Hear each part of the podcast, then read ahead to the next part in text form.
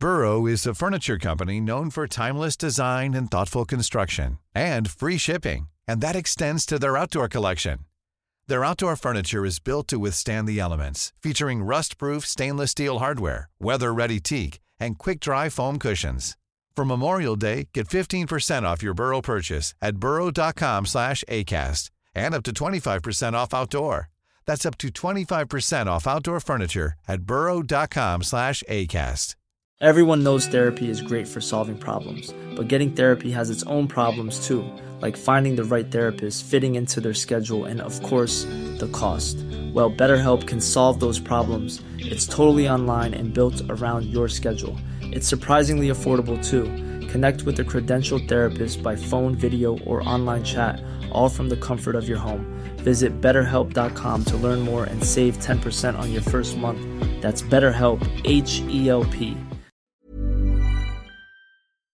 Aldrig har en enda spelare så totalt dominerat en VM-turnering i fotboll som Diego Armando Maradona gjorde 1986 i Mexiko. Vi kärleksbombade ju Azteca-stadion, Maradonas guldarena, förra veckan. Kommer ni ihåg det? I dagens Sporthuset kommer kärleken riktas mot en annan sydamerikansk fotbollsnation, Brasilien. Brassarna som också 1986 spelade en klassisk kvartsfinal mot Frankrike. Men Sporthuset avsnitt 86 handlar också om det som händer just nu, mitt under brinnande SM-slutspel i ishockey och Djurgårdens sportchef Thomas Johansson är i panelposition. Signatur nu!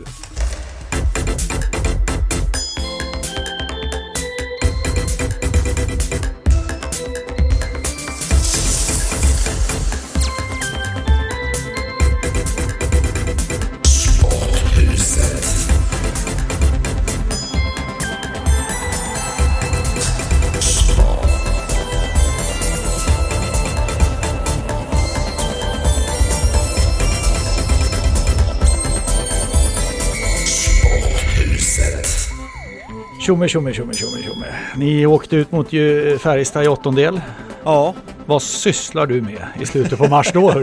När ni inte har det, men ni lirar ju inte längre. Vad gör ni? nej, nu, nu handlar det ju väldigt mycket om att, att följa upp allting och utvärdera saker och ting. Så att det, det är individuella samtal med alla spelare. Eh, där vi går igenom, varje spelare får ungefär en dryg timme. Där vi pratar igenom säsongen, både hur, eh, hur det har funkat kring laget och, och deras individuella prestation. Och vi, vi ger också våran syn på lite hur, hur vi har sett det från våran position med, med varje spelare. Samma sak med alla ledare. Sådär. Så att eh, de här två veckorna, då, då sitter man bänkad i, i samtal kan jag säga. Men, eh, får jag säga, rubrikernas man i dagarna, Tommy, får man ju säga är du. I alla fall av oss. Ja, ja, precis. Det har varit någon rubrik i alla fall. Eh, du tänker på ehm, att jag ska byta tv-ställe här så småningom. Jag ska ju jobba för Discovery, alltså Kanal 5 och Eurosport med mera från och med ja, 1 augusti. Men det är rätt många månader kvar nu på Simon. Jag ska eh, dunka på här nu, fortsätta. Det är ju var och varannan kväll häftigt. Hockeyslutspelet, Hockey-VM, TV4, TV12, Simor. Eh, så att det är precis som vanligt eh, ett antal månader till. Men på sikt så kommer jag alltså byta huvudsakligt tv-ställe där, där jag kommer jobba. Mm, och, eh, och vad ska du göra där? Ja, men eh, framförallt är det väl att eh, OS kommer i februari som eh, sänds på Discoverys kanaler. Jag, eh, jag känner väldigt mycket för OS, alla OS som vi har gjort på radion, du och jag Lasse. Eh, så det, är- det är häftigt med hockey och friidrott och kommentera det. Så det blir ju lite så att Ja, att man följer med rättigheter som man gillar. Men det svåra som är i det här det är med, med sporträttigheterna som flyttar runt, det är ju att det är så mycket man vill göra. Är du på ett ställe så är det massor av roligt någon annanstans som man inte får göra. Alla följer ju var rättigheterna hamnar. Eh, tittaren, eh, snedstreck lyssnaren, tror jag inte bryr sig så väldigt mycket om det. Man märker ju till slut vad man måste ha för typ av abonnemang för att följa sitt lag eller sin liga eller vad man är intresserad av.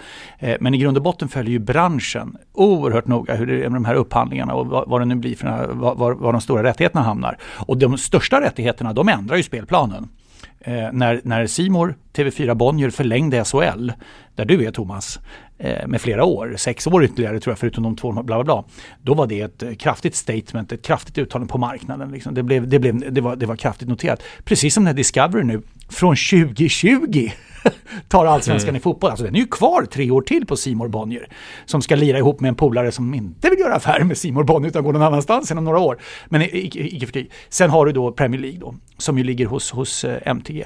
Eh, det, är, det är ju de, de tre riktigt tunga rättigheterna som, som, som är i, i eh, som, som ändrar branschen. Champions League också tung såklart, hockey-VM betyder en del, men i grund och botten är det de tre starka, om jag har förstått det rätt när man lyssnar på de som begriper det här, för det härliga är att det finns folk som kan det här också. Ja, men så, så att egentligen kan man ju säga att följa rättigheterna är ungefär som att man följer ett lag som åker upp och ner. Mm. Eh, Ja. Laget ramlar ur, jag vill vara kvar och spela och, och, och Mm. spela på den högsta nivån, jag följer med laget, att då är det mer accepterat. I, Mm. Och så är det ju kanske också inom sport till viss del också, även, även om det finns en del kulturbärare som faller ner. Men sen har det väl också inom mediebranschen de senaste åren så har det väl varit en ganska stor allians även på ledningsnivå mellan olika Mm. MTG som har flyttat över till Simor och, och, och sådana här saker. Så att Erik Westberg som är sportchef på Bonnier, han var ju sportchef på MTG tidigare via satt och samma Manfred Aronsson och Emir Osman Begovic som är sportchef på, på Discovery, han var ju tidigare fotbollschef på TV4. Ja, så det, så det, Så det det, här är liksom ju- rör sig Ja, även i, nej, men den är ju på ledningsnivå lite det påminner om tränarkarusellen. Så. Nu är Lill-Kenta där och nu är han där och nu är han där. Helt rätt, det helt rätt lika. Det, har man väl kommit in i systemet är det väldigt svårt att ta sig ur. Mm, ja, det går ju inte. Det går ju inte. Det var som Mats Strandberg sa en gång eh, om rotordörrarna på Sveriges Radio. Det är väldigt svårt att komma in nämligen. Man, det, det, det krävs ju passerkort och man måste fråga vakten och man måste ha föranmäld och antal. Så det är så fruktansvärt svårt att komma in genom rotordörrarna på Sveriges Radio så att det inte är klokt alltså. Du, du, alltså inte ens statsministern kommer in. Men om du mot förmodan en gång har kommit in genom dem, det är ännu svårare att komma ut. Ja, ligger Du blir fast där inne. Eh, Det var, de flesta reaktionerna när det kom det här att jag inte kommer fortsätta på Simor var ju vad hände med sporthuset? Och det, var- det var faktiskt de flesta, så det, det, var, det var häftigt. Kul att ni engagerar er. Och, och svaret på den frågan, Lasse, är ju helt enkelt att eh, det är business as usual. Ett, eller åtminstone i många månader till. Jag tror jag skulle säga adressen, ett Ja, sporthuset det. på Twitter. Eh, och vad är det? Det är sporthuset snabel houseofsports.se på mejlen. Mm. Nej men vi vet ju inte vad som händer. Alltså det är klart så här. Rent formellt blir det ju nu så att eh, du Tommy eh, hamnar ju i ett annat mediehus än vad jag gör. Du kommer ju sitta hos Discovery och jag kommer sitta hos Bonnier. Och då är det ju såklart så att det finns ju skäl att prata med respektive mediehus hur de ser på en gemensam podcast. Och det är väl inte alldeles enkelt. Samtidigt, Thomas, Thomas Mattsson, Jan Helin hade ju sin gemensamma podcast som ansvarig utgivare på, på Expressen och Aftonbladet. Men i vilket fall så är det är eh, många månader eh, framåt här nu som vi kommer att köra som vanligt. Vilket datum? Jag måste veta när jag inte får snacka med dig längre. Vilket datum är det du sticker över? Eh, sista juli. Oj, oj. Vi kan ha en träff då tycker jag. Men jag, jag, 30 juli för att vara på säkra sidan. Eh, Thomas, eh, du, du har ju legat efter lite med lyssnandet. Ja, Eh, av, det av sporthuset. Och du, var, du gjorde väldigt smart grej ju. När, man, när har- måste ta plöja flera avsnitt på kort tid. eh, För att få upp hastigheten. Ja, jag, eh, jag kände mig lite sådär, eh, eftersom att du var på att peta på mig lite förra gången, så här, du har väl lyssnat på våra avsnitt här? och jag tyvärr hade inte gjort det, så jag kände att jag låg lite back. Och behövde lyssna ikapp ert senaste avsnitt när ni pratade lite om det här med spel och så här med Jens, och eh, som var otroligt intressant. Så jag åkte från Stora Mossen, tog ungefär 20-25 minuter. Eh, så varför inte spela det dubbelt så fort?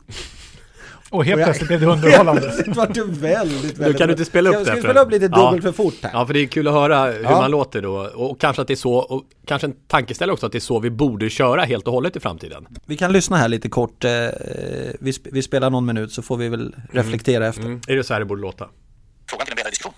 Vi har ju italienska uttrycket furbo som ju egentligen är, kan man så att säga eh, få fördelar eh, på ett smart sätt så är det liksom cred för det och jag tror man hade kunnat den här vägen skapa egentligen en, en det finns ju- assistligor och det finns Fan, eh, Jens har aldrig varit så spelare från Västerbotten. man har dragit på sig negativa poäng den vägen och eh, så, så tror inte jag det finns någon fotbollsspelare som skulle vilja målas upp som den som filmar mest i, i en liga. Det tror jag liksom är det sättet att, sätta fingret i, och na- nageln i ögat på, på filmerna. Det finns ju faktiskt exempel i fotbollshistorien på där eh, maskning har lett till att laget har förlorat på det. Eh, Och jag tänker på, för det var en svensk domare, Anders Frisk Mölndal, dömde finalen i Europamästerskapet 2000 på The Cape i Rotterdam. Eh, Och Italien ledde med 1-0. Men- De maskade. Och det gjorde de även in på tilläggstiden. Frisk hade lagt till tre minuter, men han sa till italienarna, italienska-kaptenen att ni maskar, jag lägger till en minut till. Och på den fjärde tilläggsminuten kom också kvitteringen för fransmännen till rätten. De vann sedermera. På den tiden fanns det kallas för golden goal. Så de- Det var ju som vilket normalt, vilket normalt radioreferat som helst. Men jag tycker... Det, det, det, det jag ska ge cred till er, det som är så sjukt imponerad, det är att man hör vad ni säger. Alltså Även på ni, dubbel även, hastighet, även på dubbel hastighet så hör man vad ni säger. Och jag, jag, när jag satt på någon Mälarstrand så började faktiskt tårarna rinna när jag hör er. Och det bara smattra på. För du, du, du tyckte det var så bra argument. Ja, alltså, det, var, det var underbart Men alltså, de, här, på. ibland, ibland gör man ju en segflygresa. Om man då vill ha avsnittet lite längre, hur låter det då? Ja, eh, om, och, och, vi kan väl, Ja. om vi visualiserar, nu, nu vet vi inte vilken form sporthuset kommer att finnas i, men om en 20 år, hur gamla är vi då? Och då kanske vi låter lite så här, eller om man vill förlänga eh, själva lyssnandet. Mm, bra. 20 år framåt. Kan man inte granska det i efterhand alltså i, i internationell fotboll? Nej. Ursäkta okunnigheten. Det kan man inte. Det är ju helt... Det är ju helt... Jag tror reglerna är sådär så att... Eh, Ja, men de är ju knallar, de här grabbarna. De är knallar. domaren Vad sa du? Fem gin och tonic på flygresan? Ja, det här är ju ett, ett gäng knall, knall, knallgubbar som sitter. Eh, Ja, jag kan tänka mig, menar du om 20 år redan? Alltså? Ja, jag, jag kanske. vet det. 30 kanske, kanske. Det, det låter ju inte så idag med tanke på att vi måste köra antingen dubbelt så fort eller hälften så snabbt. Men det är alltså bara så att ni går in på den här podcaster-appen, eller hur? Ja, precis. Eh, och, och sen kan man då ändra hastigheten. Ja, så kan man Eh. köra en halv, Ja, en normalt, alltså en och en halv och två. helt efter dagsform vad man känner Helt för. efter Ja. dagsform och, och hur snabbt man eh, behöver lyssna igenom eh, programmen. Så att, Du tycker ju Tom att vi ska ha snärtigare replikskiften. Det är ett bra sätt. Mm, för, för när eh, Thomas spelade upp vår start på en och en halv, då var det perfekt. Ja. Två var för mycket, en och en halv var perfekt.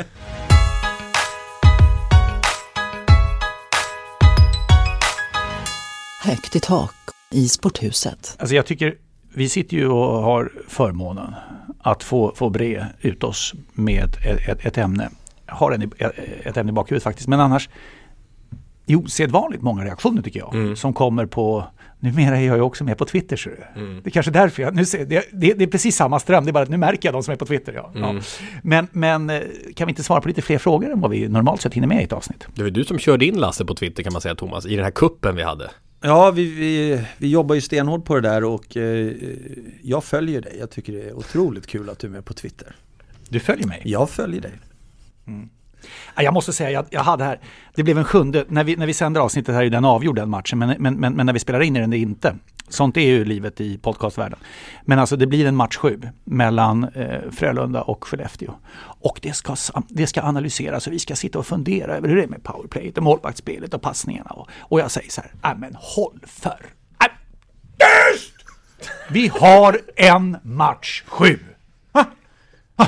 Punkt. Ingenting är värt någonting fram till det. Släpp pucken, låt oss spela. Ingenting annat. Stäng av hit och gaffla om det. Det är bland det häftigaste vi kan få. Apropå slutspelet, eh, Filip och Fredriks podcast, den lyssnar i alla fall jag på ibland. Nu vet inte om du hann med den också i hö högsta hastighet här. Det är Fredrik Wikingsson pratar i alla fall väldigt fort, han, han blir nog absurd i det fallet tror jag. Men, men rätt intressant det här med, och du som eh, ofta Lasse pratar om eh, nordamerikanska formuleringar som ofta är slagkraftiga. Eh, vi gick in på det här partiet där de pratar lite grann om, hur- om hur vi formulerar oss, vi eh, som följer det här. Det slog mig den här veckan att den största och viktigaste skillnaden mellan Sverige och USA, det här är två länder som vi inte nödvändigtvis behöver jämföra, för det är ingen i USA som jämför Vi har gjort det förut, men det slutar aldrig att fascinera Nej tycker men det är en grej då, och det, och det är att det är så här, hockeyslutspel just nu, och det behöver vi inte oroa speciellt mycket om, men då går de här matcherna då till bäst av sju matcher. Det som på amerikanska då kallas Game 7, och det var det jag ville komma till med hela den här utvikningen. Det vill säga att amerikanerna, de säger, de paketerar även matcherna på ett retoriskt begåvat sätt som gör att det låter dramatiskt spännande. It's time for Game 7. Tre stavelser. Game 7! När det ska sägas på svenska, om svenska hockeyligan går till en sjunde avgörande match, då säger man inte spel 7 eller match 7. Det är superdramatiskt, två stavelser, jättekonkret, kort. Kunde bli superdramatiskt. Istället säger man så här. nu är det dags för den sjunde och direkt avgörande matchen. Och jag skulle vilja påstå att skillnaden mellan Game 7 tre stavelser och sjunde och direkt avgörande matchen, 11 stavelser. Där har du hela skillnaden mellan svenskt och amerikanskt retorikkunnande. Du gjorde om det där på Twitter. Mm. Och jag tror att du har rätt i nämligen att när det infördes sju matcher nämligen så, så eh, men det är klart att vi sa ju det när det var fem i och för sig, men, men det, det är för att förtydliga att det verkligen ska avgöras Mm. nu.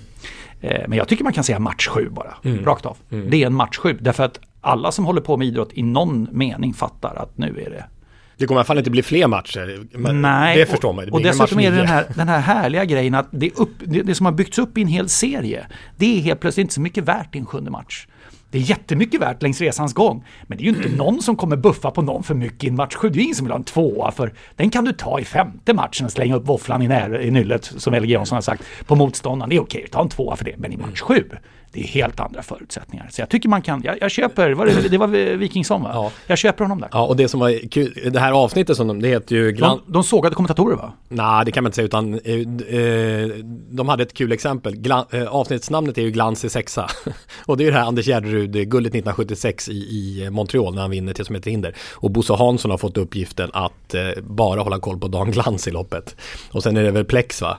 Som, som, Malinowski faller! Ja, ja, som kör huvudreferatet. Och han sticker ju in då eh, var 30 sekund. Glans i sexa. Och Järryd har ju sätta världsrekord alltså på 3000 meter hinder. Glans i sexa. Glans i sexa. Och, det, och då säger jag, det är så typiskt svenskt på något sätt. Ja, det är det verkligen. Thomas håller på att bryta ihop.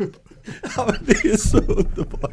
Men framförallt också vid målgången därför att grejen är att då vinner ju Gärderud efter Malinovskis fall eh, och sätter världsrekord och det är alltså ett svenskt olympiskt guld på 3000 meter hinder 1976 i Montreal. Och eh, mitt i det där jublet och det är som mest man kan tänka sig hur alla satt och hoppade upp och ner framför tv och radioapparat, eh, TV-apparat, då sticker Hansson även vid målgången in faktiskt.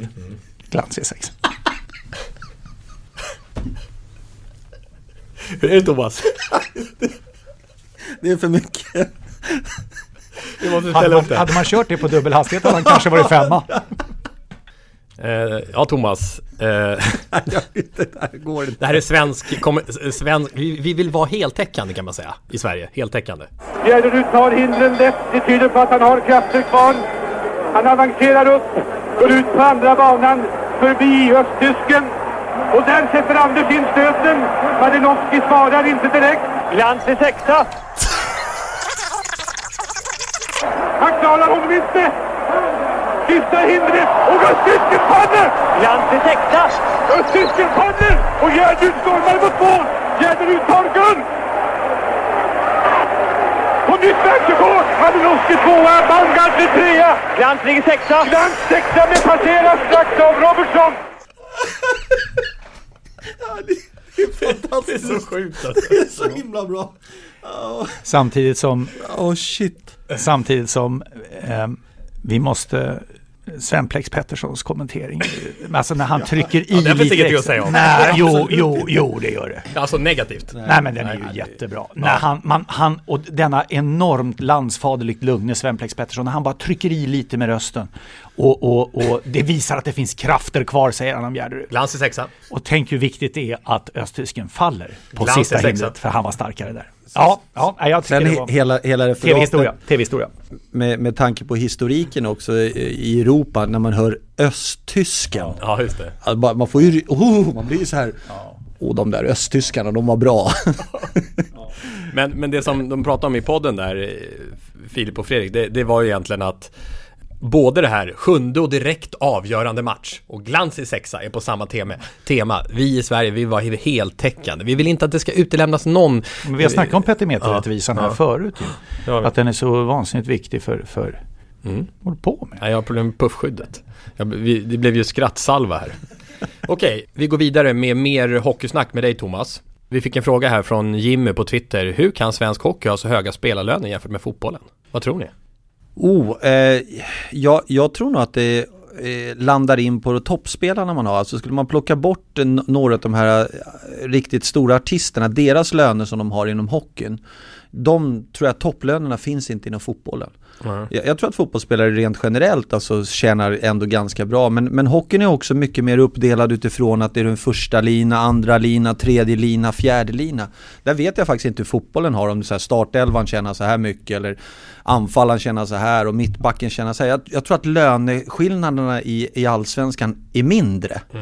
Eh, och sen finns det inte riktigt de här, jag tror inte att det är någon som har valt att plocka in någon som tjänar 400 000 eller 300 000 i månaden. Men går hockeyklubbarna bättre ekonomiskt än fotbollsklubbarna? Kan man säga det? Vi vet ju att hockeyn så här långt har haft ett bättre tv-avtal faktiskt än fotbollen. De har haft mer pengar totalt sett att fördela på färre lag än fotbollen. Så där finns lite mer pengar i systemet. Men jag vet inte om kan man säga allmänt sett att hockeyklubbarna i Sverige eh, eh, har bättre ekonomiska villkor än fotbollsklubbarna som gör att de kan betala den här typen av löner. Alltså TV-pengarna är ju, eh, det, det är mycket pengar när man tittar på, men alltså det går ganska snabbt att käka upp de där Mm.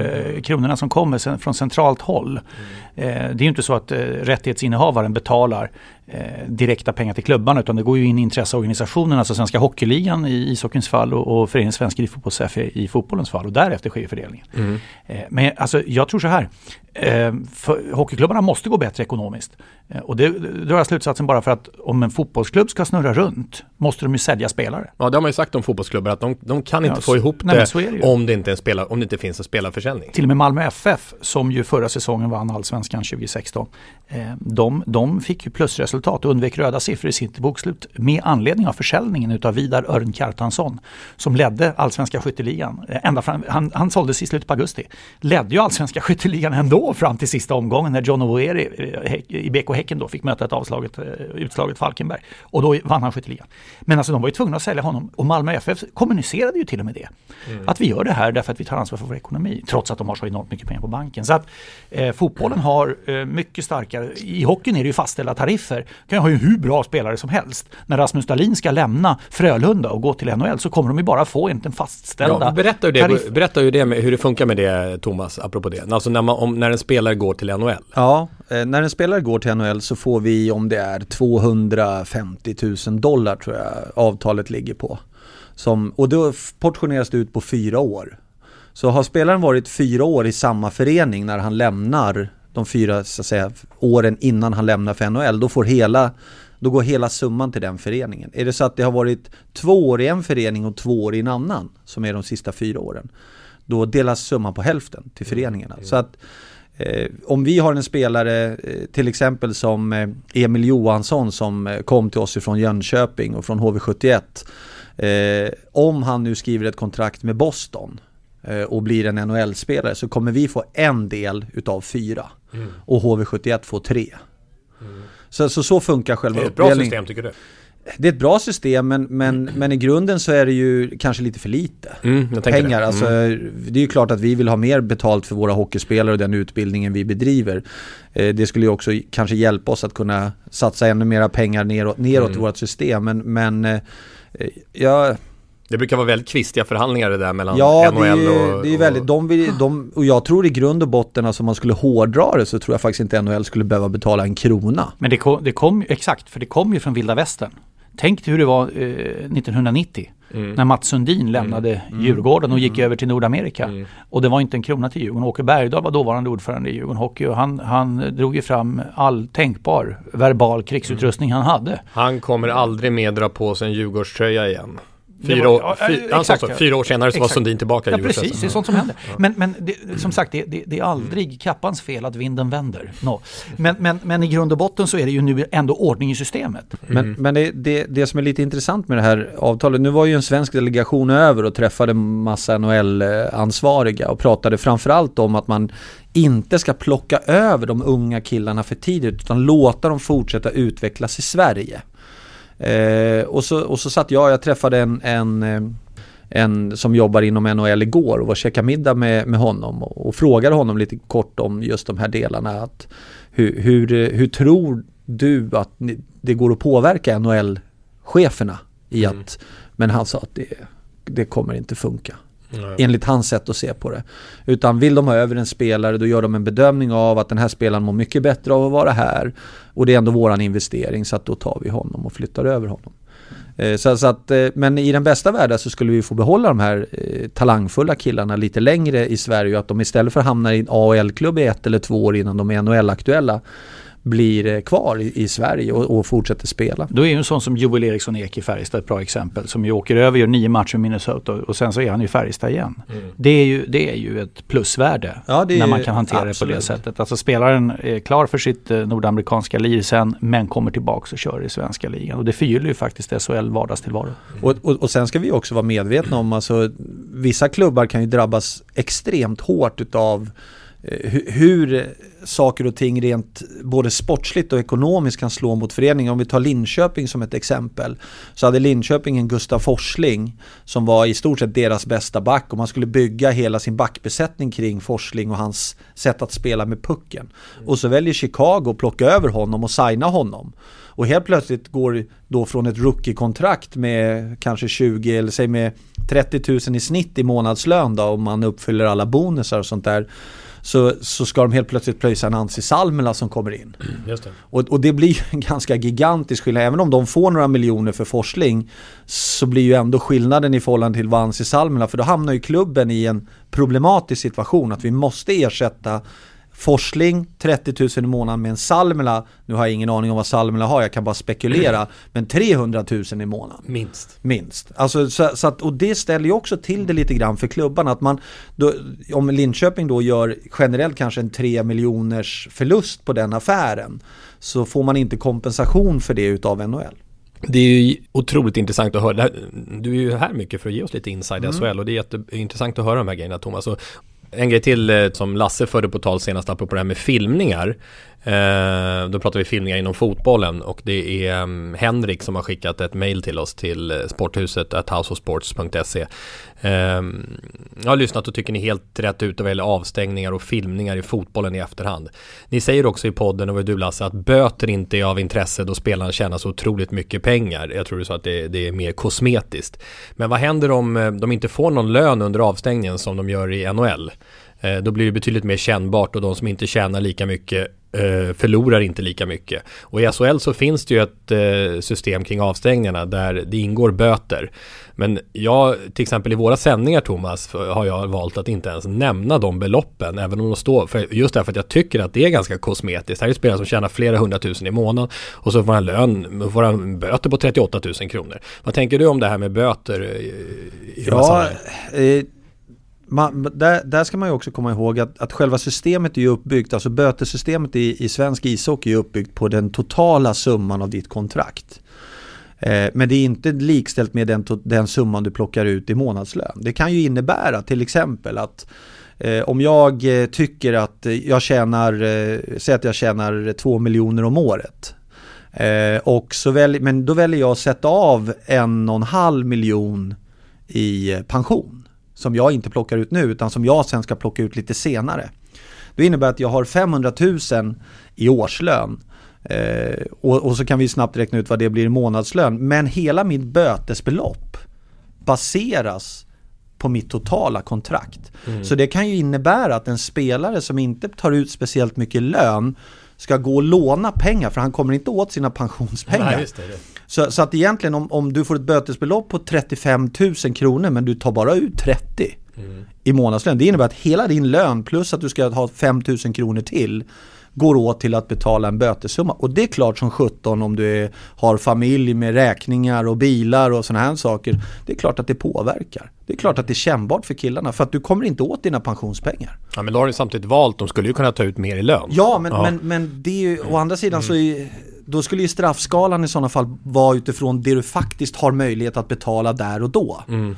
Det är ju inte det du har möjlighet att plocka ut sen Mm. när du lägger av och spela ishockey. Ja. Så, så att det är klart att det är kännbart för killarna när, när de får sina Du märker 25 du- 000. märker du av det på dina spelare, Ja, vi har ju haft nå- någon spelare avstängd där, där, i stort sett hela hans, hela hans lön gick åt till att bara betala hans böter. Sen skulle han betala sin hyra och skulle betala sin bil och han skulle, alltså det sätter ju spelarna och har du inte då sparat massa pengar på banken när du kanske är 25-26 år så, så är det självklart att det, att det svider i, i killarnas eh, plånböcker. Och jag undrar, vad skulle hända om en spelare väljer att testa det här? Rent juridiskt, får man göra så här? Det är, jag vet Alltså, inte, jag har en- ingen aning men, men alltså det är ingen spelare än så länge som har testat systemet och tagit det vidare. Men vad skulle hända om någon gör det? Ja, det går ju till Riksidrottsnämnden och eh, Alltså om du överklagar, det har ju hänt, att man fått en avstängning och så överklagar man. Eh, Då, då tittar ju Riksidrottsnämnden på det och då avgör de ju frågan. Så att då, då det, Men ju inte- arbetsrättsligt då? Om man, om man börjar blanda in liksom de Ja. delarna, vad har du för möjligheter där? För vi faller ju ändå inne under ett system som har med sjukförsäkring att göra och sådana här. Vi är ju inne i socialsystemet. Alltså vad har... Jag, jag kan inte svara på det. Jag, men, men, Alltså men, idrotten har ju generellt att man får inte driva ärenden civilrättsligt. Det, har ju, det, det, det står ju i stadgarna för idrotten men det finns såklart möjligheter att gå runt det där. Dessutom har ju staten signalerat att de tycker det är viktigt att lägga sig i idrottens angelägenheter. Jag tänker på ärendet Lilja. Du såg arg ut nu. Det är ju inte klokt. Nej, det, Det är ju inte klokt att Jakob Lilja, dagen efter att vi släpper podden kommer domen i Malmö tingsrätt. Där alltså åklagaren har drivit att han ska få villkorlig dom. Man har alltså i två års tid håller på att utreda hans klubbslag på Jens Olsson. I två års tid har det kostat polismedel och åklagarmedel. Förundersökning och det går till allmänt åtal. Två år har det fått hålla på. Och nu ska det komma och då driver man att han ska fällas för villkorlig dom. Sverige är fantastiskt.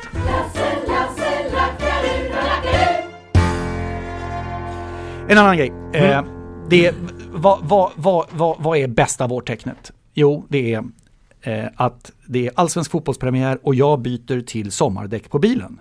Vad händer då? Det börjar snöa. Exakt precis den kombinationen inträffar varenda år. Jag tycker det är fascinerande, så också i år. Men visst är det lite extra pirr nu när allsvenskan kommer. Jag vet Thomas, du sitter mitt i, men det är ju det trots allt alltså.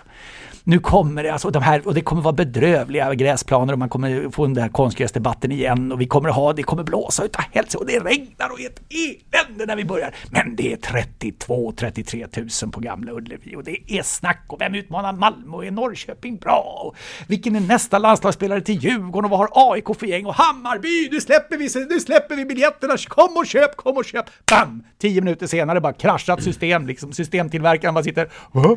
Var de intresserade av att gå på fotboll? Jag trodde bara ni ville ha ett datasystem. Du ser, du ser, ju- du ser ju precis lika entusiastisk ut. Ja, men och, så, och som tio omgångar så vet man vem som kommer hamna i botten och vem som har möjlighet att vinna och vilka lag som inte har någon chans att komma Men om du någonstans. frågar mig vet jag det redan nu. ja. Men jag är ju är otroligt charmen. nyfiken faktiskt på Djurgården. Jag tycker de, eh, det, det känns spännande. Jag, jag brukar inte vara så entusiastisk men i år så känns det faktiskt lite kul att, att få följa dem. Eh, Men för- sen, sen är inte jag något stort fotbollsfan. Men för att paja stämningen innan du fortsätter Lasse, du- vi hade ju en, en mailkorrespondens med Martin Andersson. Eh, lyssnarna tar ju mer och mer över Sporthuset, det gillar vi. Eh, där vi, där vi Jaså? Ja, nej men där, där det var så att eh, vi, vi, vi, vi högg emot honom när han tyckte att ah, vad är det som är så häftigt med Allsvenskan? Och, och du pratar om stämningen, precis som det är nu, stämningen, fenomenal stämning, fenomenal stämning. Och sjung för gamla Djurgården och fullsatta Ja, men han läktare. skulle inte gå på matchen ändå. Nej men han sa så här att Nej men säg inte att, men han vill ju inte, han är ju inte intresserad. han, han hyllade ju också stämningen. Ja, vad bra. på alla plan Ja. i sitt eh, tillbaka-mail. Ja. Och sa att det är underbar stämning på fotbollsarenor. Eh, men om vi tar SHL, där Thomas Johansson agerar, eh, så är, så är kvaliteten väldigt hög, eh, menar han på. Tempot är inte lika högt som i NHL och KL, men kvaliteten på spelet är fortsatt högt. Men det fattar jag inte. Allsvenskan har eh, ett problem vad gäller spelarflykt. Men här eh, drabbas både kvaliteten och tempot till det sämre. Jag vet att vi inte har spelare i världsklass i Allsvenskan, men bör spelet med boll bli lidande av det? Att tempot går ner i köpen, borde man inte kunna spela bra fotboll i ett lägre tempo? Jag gillar fotboll, kolla Champions League, Premier League. Så det sitter inte alls i fotbollsintresset, utan i kvaliteten. Svaret på det hela kanske är helt enkelt kolla på bra fotboll och strunta i resten. Det är det han ifrågasätter när det gäller Allsvenskan, kvaliteten. Det betyder att eh, han går alltså, om han ska välja att gå på en operaföreställning, då måste han åka till La Scala i Milano, där de bästa uppträder.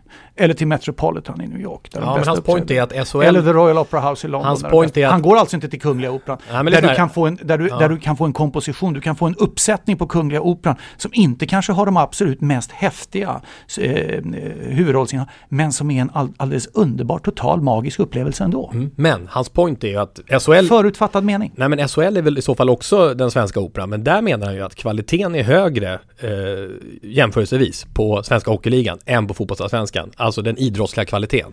Ja, jag, jag, nu är jag ju lite part i målet här men, men eh, eh, om, om jag tittar på mitt fotbollsintresse så, så är ju det för allsvenskan inte speciellt stort. Alltså jag hänger med och, och det har att göra med kvalitet. Jag tycker det, Du är på Martins linje eller? Jag tycker det är otroligt kul att titta på fotbolls-VM och fotbolls-EM och Champions League. Men, men att, att sätta mig ner och plöja en allsvenskan en, en lördag, nej. Det sker inte. Det, det gör inte det. För, för jag tycker inte att den håller den kvaliteten som, Mm. som Däremot så kan man ju, du kan ju välja att gå på fotboll för att det är skön stämning. Mm, och det är det ju i Och, allsvenskan. och det är det ju i allsvenskan. Det är ju toppklass i Europa. Men, men det säljer inte på mig. Det är, jag vill se Jag vill se Vill själva ha två- Det utövande. räcker med 2800, bara det är bra fotboll. Nej, Ja, det, ja, det, det, ja, det, det, men det, jag, jag, jag, i, I grund och botten så, är- så är jag nog mer lite åt hellre kvalitet än att det är ett jättebra drag på läktaren. Men, men jag vet ju att många idrottsklubbar idag, eh, Djurgården in, inkluderat och även hockeyn, att vi säljer ju en känsla, vi säljer ju en upplevelse.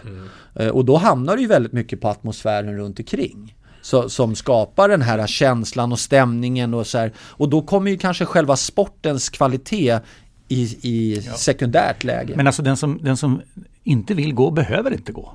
Eh, Alltså det finns inget. Och jag har ju hört om SHL att det, det, åh vad det flyktar spelare till Nordamerika. Det finns ju eh, flera hundra som inte är i svenska ligan och därför och bla bla bla. Och KHL snor och upp, upp, upp, upp, upp. Eh, Så det har ju varit precis samma argument mot, mot att det har varit spelarflykt och bla bla bla. Jag tycker så här. Eh, engagera er i lokala klubb. Eh, Eller håll på det laget ni, ni, ni, och, och stötta det laget. Det tycker jag är en viktig del utav, utav den grundläggande snudd föreningsdemokratin. Jag står för mitt lag. Bra eller dåligt, men jag tycker att det är viktigt hur det går för dem. Sen att de Ja men visst sitter man och funderar över, nu ska vi se här, man har tränat nu, i, har kört världens längsta försäsong i fyra månader och på en liggande boll på, på en absolut jämn gräsmatta klarar man inte av att slå en passning fyra meter blir inkast. Då blir man ju lite lätt irriterad. Men jag kan ju säga att jag sitter ju på en hockeyrink också och funderar över varför ramlar det på blålinjen för? Ja. Den utgör ingen större ojämnhet Nej. i underlaget. Sporthuset med Lasse och Tommy. Ja, när eh, Thomas Johansson är här blir det en hel del hockey som ni märker. Eh, självklart vill, jag ha en rubrik här på en grej. Blev inte ni fascinerade över Färjestadspelaren Mikael Wikstrands enorma passion för sitt, sin moderklubb Mora? Han är ju från en, en eh, by väldigt nära, eller mellan Mora och Leksand, men har valt Mora. Han gick ut och sa inför kvalet mellan Mora och Leksand, Leksand kan jag aldrig tänka mig att spela i. Men helt plötsligt när de skulle lira mot varandra så tog han initiativet att åka dit och stå i Moraklacken och leda Moraklacken. Han var så oerhört engagerad i, i, i Mora. Och när jag såg bilden tänkte jag, detta är ju så mycket gräsrot det kan vara. Det är den grundläggande svenska principen för att jag håller på mitt lag jag står för. Jag, jag, jag blev nästan lite rörd.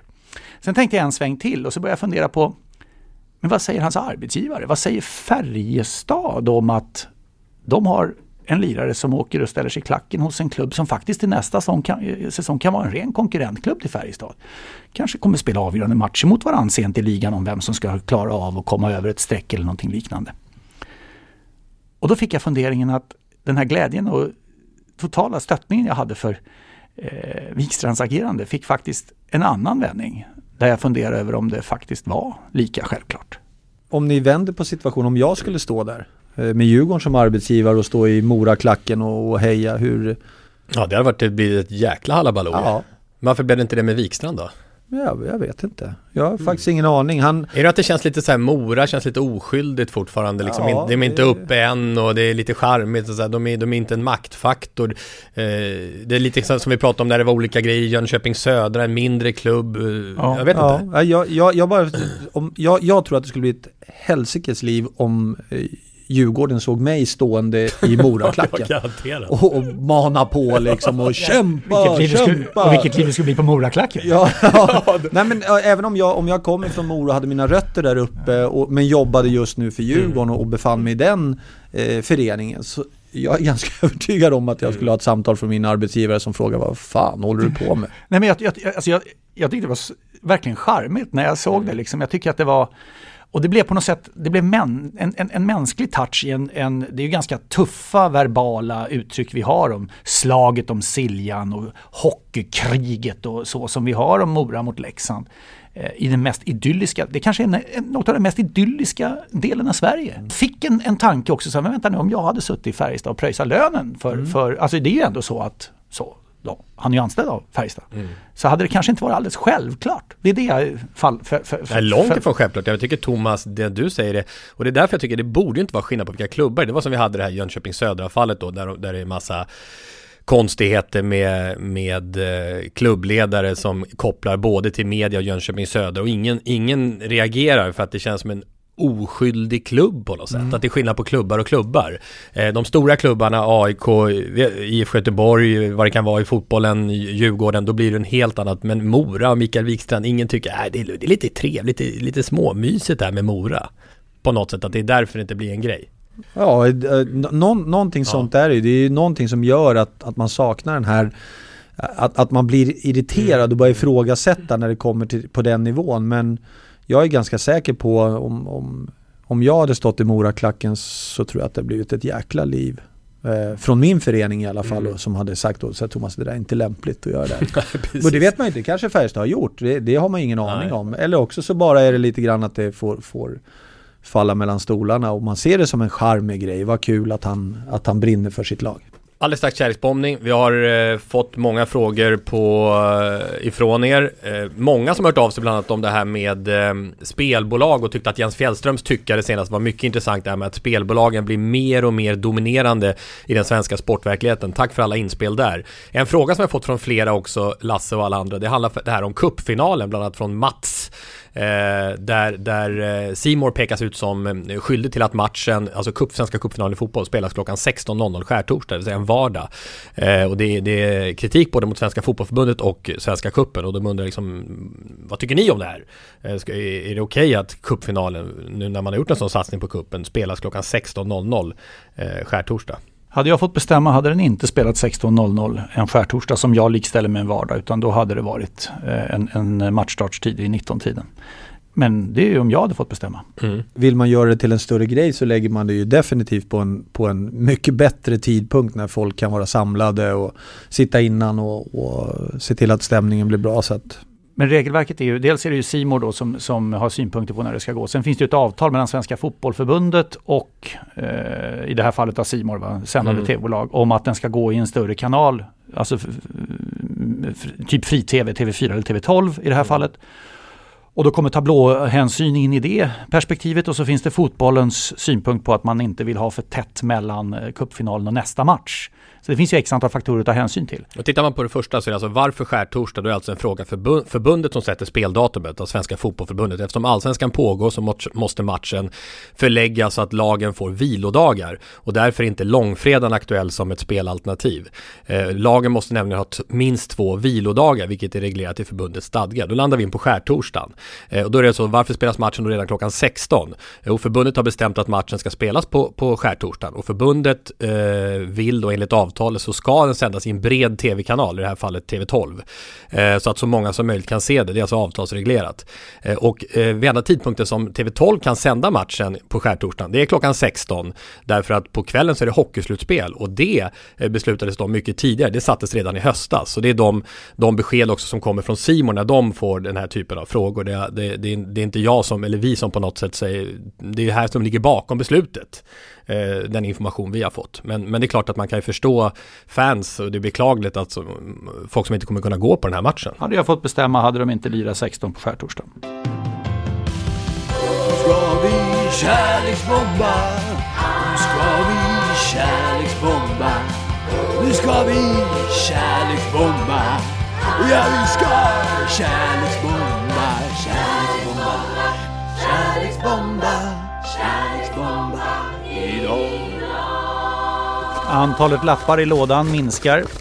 Eh, Det gläder mig för vi kan snart köra en tändsticksask istället för den här vansinnigt stora lådan. Eh, där vi förra veckan drog eder och då skrek du Tommy, eller gjorde du inte, men du, du tjöt. Just det, jag måste till varje pris få snacka om eder och det är ju en stor brasiliansk fotbollslirare det här kan vi tänka oss om vi minns hur det var på 80-talet när han sköt hårda frisparkar. Du som gjorde fotbollsmästerskap nyligen kunde konstatera att det var någon italiensk spelare som hette Eder också. Rörde till begreppen Ja, rejält. Ja, exakt. Ja, man, det borde inte få vara så. Nej, precis. Eh, Men å andra sidan har vi ju en Ronaldo före Ronaldo också. Så det är Ja. väl lätt, det, det, det, man kan konstatera att det har hänt förut i historien. Här kommer nu kärleksbombning, Tommy Åström och Eder. Ja, det var hett.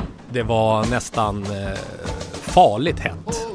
Ofta mellan 30-40 grader i skuggan och över 50 i solgasset. Året var 1982. Och just det här året så föddes väl uttrycket eh, Jogo Bonito, spela vackert på portugisiska. Tack vare tidernas vackraste fotboll från Brasiliens landslag 1982. Ja, det här laget bestod av idel bollkonstnärer och speciella karaktärer. Många kallar dem det mest fenomenala landslag som aldrig vann VM. Och det som fascinerade publiken var lekfullheten, samba-lekfullheten i det här landslaget. De kunde bara spela på ett sätt. Full fart framåt. Släpp alla bromsar och älska bollen. Behandla den med kärlek. Behandla bollen med respekt. Gör inga fula mål, gör bara vackra mål. Coachen i landslaget, Tele Santana, hans signum var spelarna ska ha friheten att spela. Han ställde upp med 4-2-2-2 uppställning.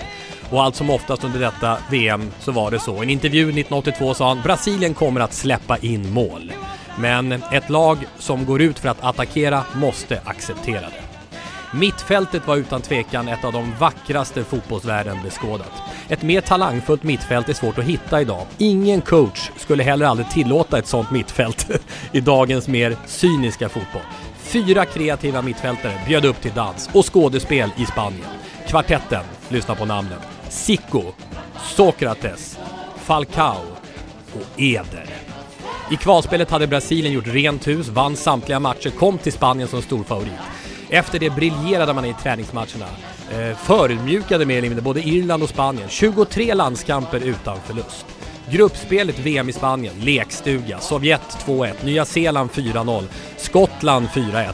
Det ena målet vackrare än det andra. Zico smekte in frisparkar, Sokrates klackade fram medspelarna, Falcao skarvade fram boll efter boll och Cerezo visade att även han var mer än bekväm med fotbollen. Och Eder, Eder, han sköt frisparkar och skott som vi aldrig sett förut. Eder. Zico. Har Serginho där framme. Och Serginho kommer inte förbi Passarella. Bara bollen gjorde det. Och det är frispark för Brasilien. Snabbt anfall.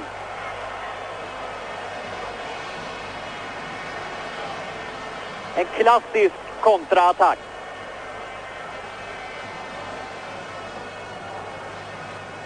Eder.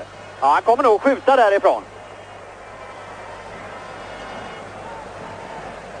Han rammar bollen med sin vänsterfot. 1-0 till Brasilien. Och målskytten är väl Zico på returen på den våldsamma projektilen som Eder klappade iväg. För bollen är väl inte inne här när den tar på mållinjen. Och där kommer Serginho. Och där kommer Zico. Och det är Zico som får göra 1-0 till Brasilien. Ja, vad var det jag sa om Eder och hans skottstyrka? Kom inte och säga att ni inte var förvarnade. Filiol var säkert förvarnad också, men vad ska han göra? Zico 1-0 till Brasilien. Ja, Brasilien eh, gick först ut mot Argentina, de var överlägsna, tre mål, en utvisning också på en frustrerad ung Diego Maradona där och så den här då kanske mest klassiska frisparken i fotbollshistorien ifrån Eder. Den avgörande matchen i gruppen krävde att Italien var tvungna att vinna, för Brasilien räckte det med oavgjort för att gå vidare. Det här skulle dock eh, visa sig hjälpa föga, då Brasilien bara kunde spela på ett enda sätt, det har vi varit inne på. De var ju som ett väloljat Harlem Globetrotters på gräs eh, mot ett cyniskt Italien som ville annat och för första gången så fick det här häftiga kreativa mittfältet ett motstånd som man inte var van vid. Och så dök Paolo Rossi upp också.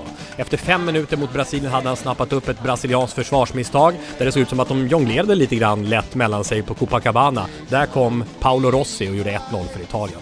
Sambatrummorna fortsatte med oförminskad kraft på läktarna. Brasilien spelar sitt patenterade kortpassningsspel Jogo Bonito och strax så är den gänglige Sokrates, ni vet den utbildade läkaren, helt fri och gör enkelt 1-1. Ordningen återställd. 25 minuten, Rossi igen 2-1 för Italien, vilket också var ställningen i paus. Falcao gör sen ett fantastiskt vackert mål och kvitterar till 2-2 efter 68 minuter och då är Brasilien vidare. Hela världen sjunger. Hela världen dansar. Brasilien är vidare. Det räcker med kryss. Men vad gör Brasilien? Full fart framåt ändå och pressar på för ett segermål som inte behövdes. Och vad hände då? Ja, då var det dags för Paolo Rossi för tredje gången. Och Brasilien var utslaget. Odjuret hade krokat av skönheten. Världens vackraste Brasilien fick åka hem med sina trummor. Världen hade fått se fotboll från dess vackraste sida och de som såg och upplevde det som glömmer det aldrig. Det var klacksparkar alla Copacabana och det var världens hårdaste skott i 130 km i timmen från Eder Alexo de Assis. Han som kallades kort och gott Eder. Isidoro får bollen. Falcon släpper förbi den och där... Oj, oj, oj! Ett skruvat skott av den flitigaste skytten i matchen, Eder. Och nu fick han till en ordentlig vänsterskruv. Där ser ni den kommer in. Och Dasejev är kanske skymd. Sokrates. Sergino får bollen till Eder omarkerad. Han lobbar bollen i mål. En underbar lobb! Ja, det måste ju bli mål. Eder omarkerat i en hel kvart.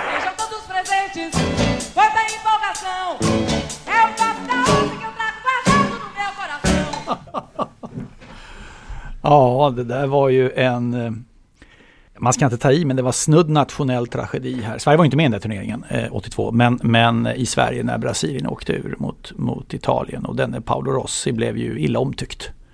Eh, Italien gick ju sen eh, till, till eh, final också och vann hela. Han förstörde ju den vackra fotbollen på något sätt.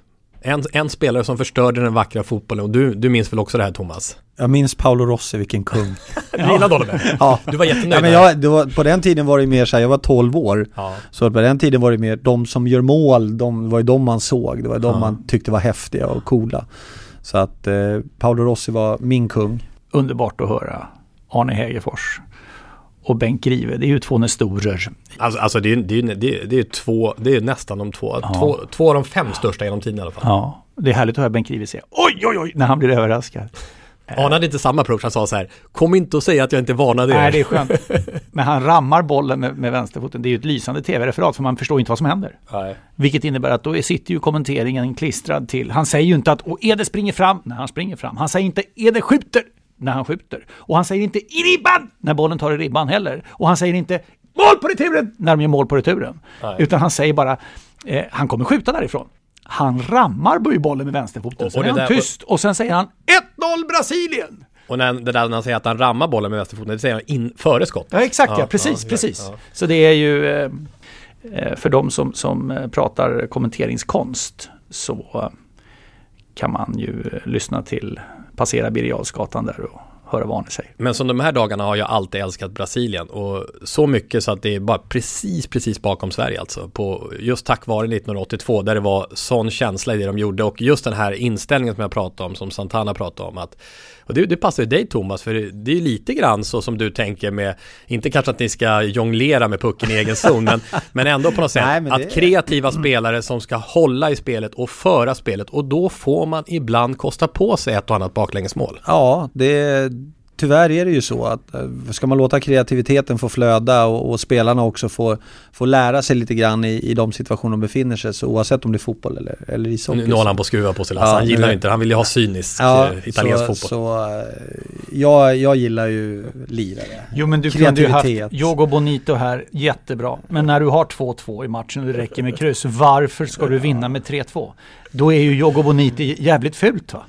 Ursäkta att jag svär. Nej, men det, se- sen, Smarthet är ju inte, man behöver inte underskatta det. det, absolut inte och speciellt inom fotbollen där man faktiskt också på, på ett sånt sätt kan spela smart. Man riskerar i stort sett aldrig någon utvisning om man sköter sig. I hockeyn är det ju lite annorlunda på det. Mm. Men jag vet, jag hade ju Hardy Nilsson som tränare och, Mm. och om jag jämför, jag har haft två ytterligheter. Jag har haft Hardy Nilsson och jag har haft eh, Lasse Falk. Mm.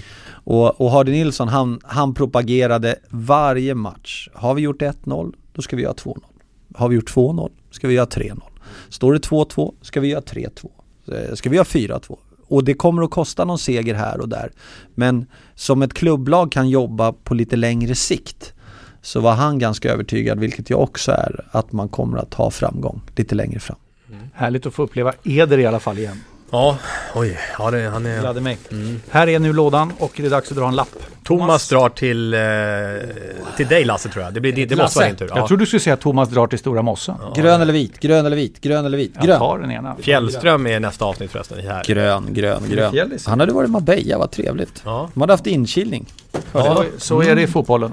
De Alla dagar. åker till Många som ville veta mer om den inkilningen. Ja, ja det Nu kan hända en hel del eh, ro, roliga saker. Vad står det på lappen? Det står någonting som eh, har huserat där och varit grönvitt. Söderstadion. Söderstadion. Oj då. Det var lättare med biljettförsäljning på den tiden. Man ställde sig i kö där. På kort tid försvann ju de tre klassiska eh, arenorna i Stockholm. Eh, Stockholms stadion, eh, som ju finns kvar i och för sig, men och det spelas inte allsvensk fotboll. Söderstadion och Råsunda.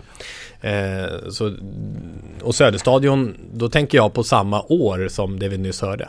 Eh, med final mot IFK Göteborg. 1982 ja. Eh, men alltså Söderstadion Och har... samba. Samba, Brasilien. just det, det, det, precis vi kan köra repris. Ja, men men det, Söderstaden har- var ju under många år också SM-finalarena för bandy. Ja. Mm, Isbandy, vanlig Ja. konventionell isbandy. Och Som, det finns en annan sport som har utövats på Söderstadion som jag faktiskt var och tittade på. Eh, Speedway. Nej, isracing. ja men det var ju speedway på is. Ja, Med, po- ja. med Posa eller? Med, ja, precis. Apropå Och- Mästarnas Mästare. Ja, och det var helt galet att stå där inne och de kommer och kör. Det är helt horribelt hur fort det går. Så att eh, jag har faktiskt sett SM-finalen i bandy på Söderstadion och jag har sett isracing på Söderstadion. Ja. Numera, vet du vad jag gör numera på Söderstadion? Parkerar. ja, ja. ja, det var ju rivigt. Ja, det var ju rivit än så att vi har fått eh, våra platser där. Vi får inte stå in, in i Globen-garaget längre utan vi får parkera. Och då får vi parkera på Söderstadion. Och då kommer kanske det här nya Söderstadion komma upp. För det, det, har, ju, det har ju varit en eh, argumentation kring vad Tele2 Arena ska kallas eh, hos supportrarna. Och Hammarby-supportrarna kallar vi det nya Söderstadion. Men inte, Ja, man kan väl säga att det är, för Hammarby och Djurgården som spelade båda två så är det väl väldigt tydlig, tydligt ställningstagande hur man ser det på namnfrågan. Ja. Vi får se om det blir du eller Jens. Ni får fightas om det Lasse. Ja. Som kärleksbombare det. Thomas, tack för eh, inspelen. Ja, tusen verkligen. tack för att jag fått komma hit. Det är alltid lika trevligt. Ja. Hälsa alla du sitter och snackar med. Och sen ska vi lyssna på det här i Det är hälsande. dubbelt tempo. Ska vi ta dubbelt? Vi tar dubbelt. Dubbelt tempo, då kör vi. Tack för idag. Tack, hej.